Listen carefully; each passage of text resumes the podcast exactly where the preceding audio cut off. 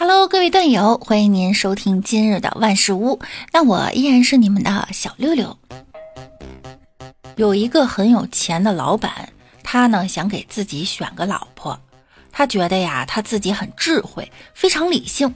他呢就出了一道题：我有一个大的房间，给你们一百块，然后看你们谁能用这个一百块把这个大的房间给充满。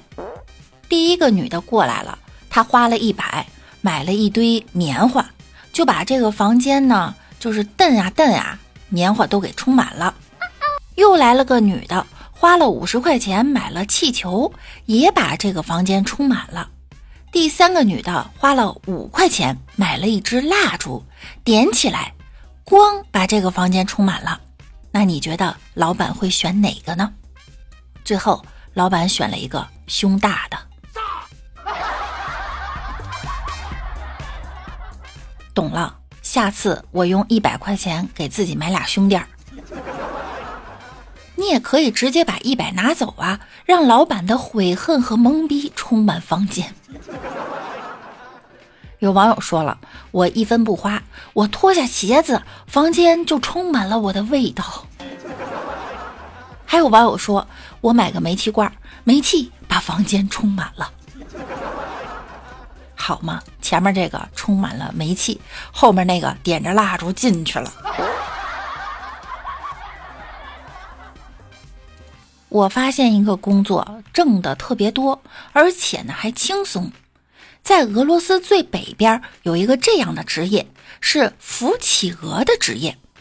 在那个地方啊，之前是没有飞机的，现在呢越来越多的飞机飞到那儿去。然后这些企鹅呀，凭着自己的好奇心啊，就会往上看，往上，往上，往上，往上，往上，往上，往上，啪，一抬头就倒过去了。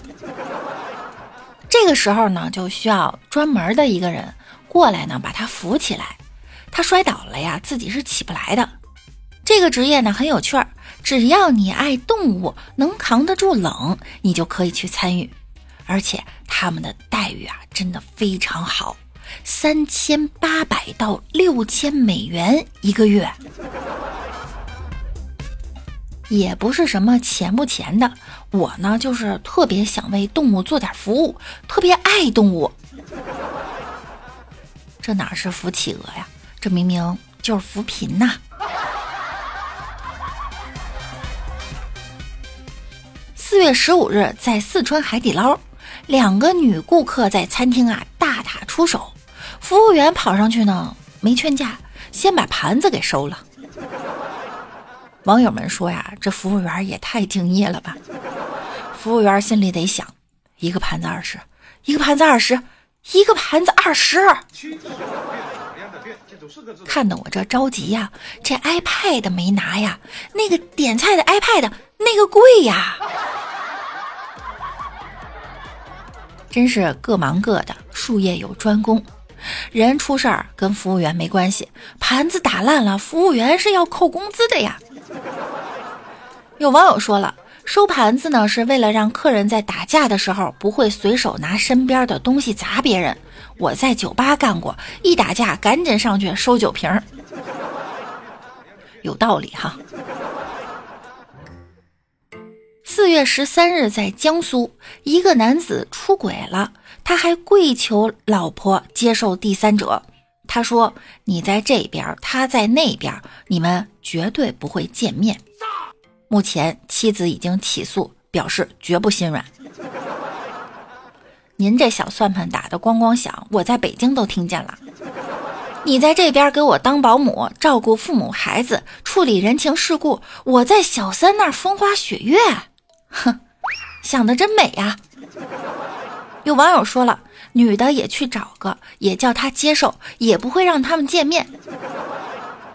要是我呀，一个月给我五十万，我也不是不可以接受的。哈，不用跪。哪种男人千万不能嫁呢？这种男人就不能嫁。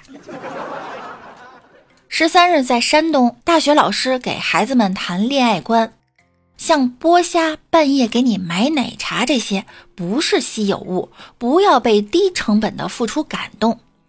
现实呢是，有些女人偏偏为这种低成本的付出感动的死去活来。